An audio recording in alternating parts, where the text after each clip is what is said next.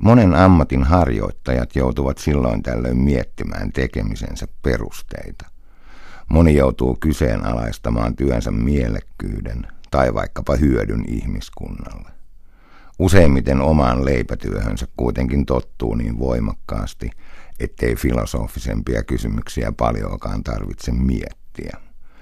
Esimerkiksi joukkoliikenteen tarve on itsestäänselvyys, eikä bussikuskilla ole syytä miettiä sitä, mihin bussikuskeja oikeastaan tarvitaan.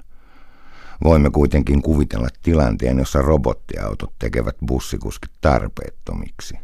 Automaattinen ohjaus on nimittäin todettu jo 1960-luvun testeissä ihmiskuskia tarkemmaksi. Osaan kuvitella sen tunteen, joka viimeisten palkallisten kuskien parissa tulee vallitsemaan, kaikki ne tuskineen ja haikeuksineen.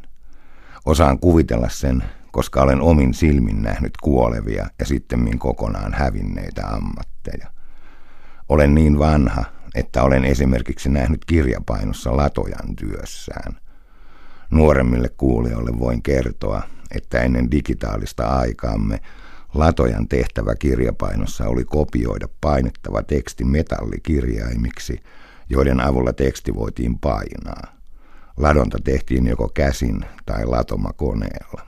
Ennen kaikkea osaan kuvitella kuolevan ammatin tuottaman tuskan ja haikeuden siksi, että edustan itse sellaista.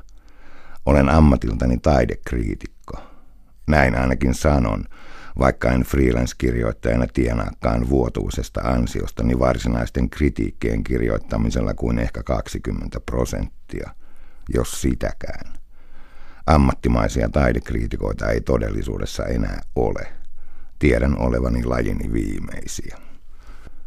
Kriitikon ammatti on ollut siinä mielessä poikkeuksellinen, että olen joutunut ammattini hiipumisen myötä miettimään työni perusteita ehkä normaalia enemmän. Peruskysymys on tietenkin se, että mihin kritiikkiä ylipäänsä tarvitaan. Olen pohdinnoissani useimmiten päätynyt siihen, että mielekkäimmäksi työni koen silloin, kun olen saanut aikaan keskustelua. Kriitikon työ on ollut usein sitä, että osaa kontekstualisoida teoksen mielekkäästi, toisinaan jopa sellaisesta näkökulmasta, joka ei taiteilijalle itselleenkään ole juolahtanut mieleen. Onnistuneella kontekstualisoinnilla kriitikko tekee tavallaan ehdotuksia siitä, miten teos voi olla puheenvuoro erilaisissa keskusteluissa. Toisinaan varsin vahva puheenvuoro.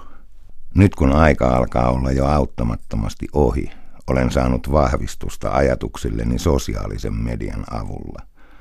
Vaikka taidekriitikko olisi kuoleva ammattikunta, eivät taidekritiikin perusteet ole häviämässä ei ainakaan keskustelu taiteesta. Ei ole pitkäkään aika siitä, kun linkitin erään kritiikkini Facebookiin. Siitä lähti käyntiin aivan käsittämättömän pitkä keskusteluketju. Tutut ja vieraat ihmiset kertoivat näyttelykokemuksestaan, kommentoivat toisiaan ja vertailivat mielipiteitään. Osa vähän kiistelikin. Jotkut alkoivat muistella lapsuutensa ja nuoruutensa taidekokemuksia. Näin on tapahtunut muutaman kerran. Sen lisäksi, että olen tuntenut onnistumisen riemua ja tyydytystä työni mielekkyydestä, olen ainakin oppinut sen, että ihmiset haluavat keskustella taiteesta. Miksi taiteesta sitten pitäisi keskustella?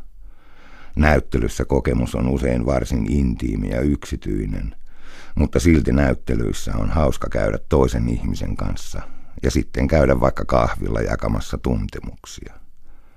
Kirjan lukeminen on sekin varsin yksityistä puuhaa, joka tapahtuu usein sängyssä ennen nukahtamista.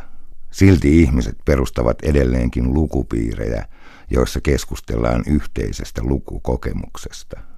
Kyse on yhteisöllisestä jakamisesta ja inhimillisestä vuorovaikutuksesta. Käsittääkseni lukupiirit ovat viime vuosina kasvattaneet suosiotaan. Näin on käynyt myös runoudelle. Mitä vähemmän suuret kustantajat julkaisivat runokirjoja, sitä enemmän runoja kuulee ääneen luettuna erilaisissa lavarunotapahtumissa, joita järjestetään ympäri Suomea. Olen itsekin osallistunut lavarunokilpailuun ja nähnyt sen, miten innokkaasti ravintolan nuori yleisö haluaa olla mukana sanojen maailmassa. jakamassa hyvinkin intiimejä runoksi muuntuneita kokemuksia. Taiteet tarjoavat epäilemättä hyvän tekosyyn yhdessä olemiselle, mutta kyse on vielä paljon enemmästä. Taiteet käsittelevät usein maailman suurimpia kysymyksiä.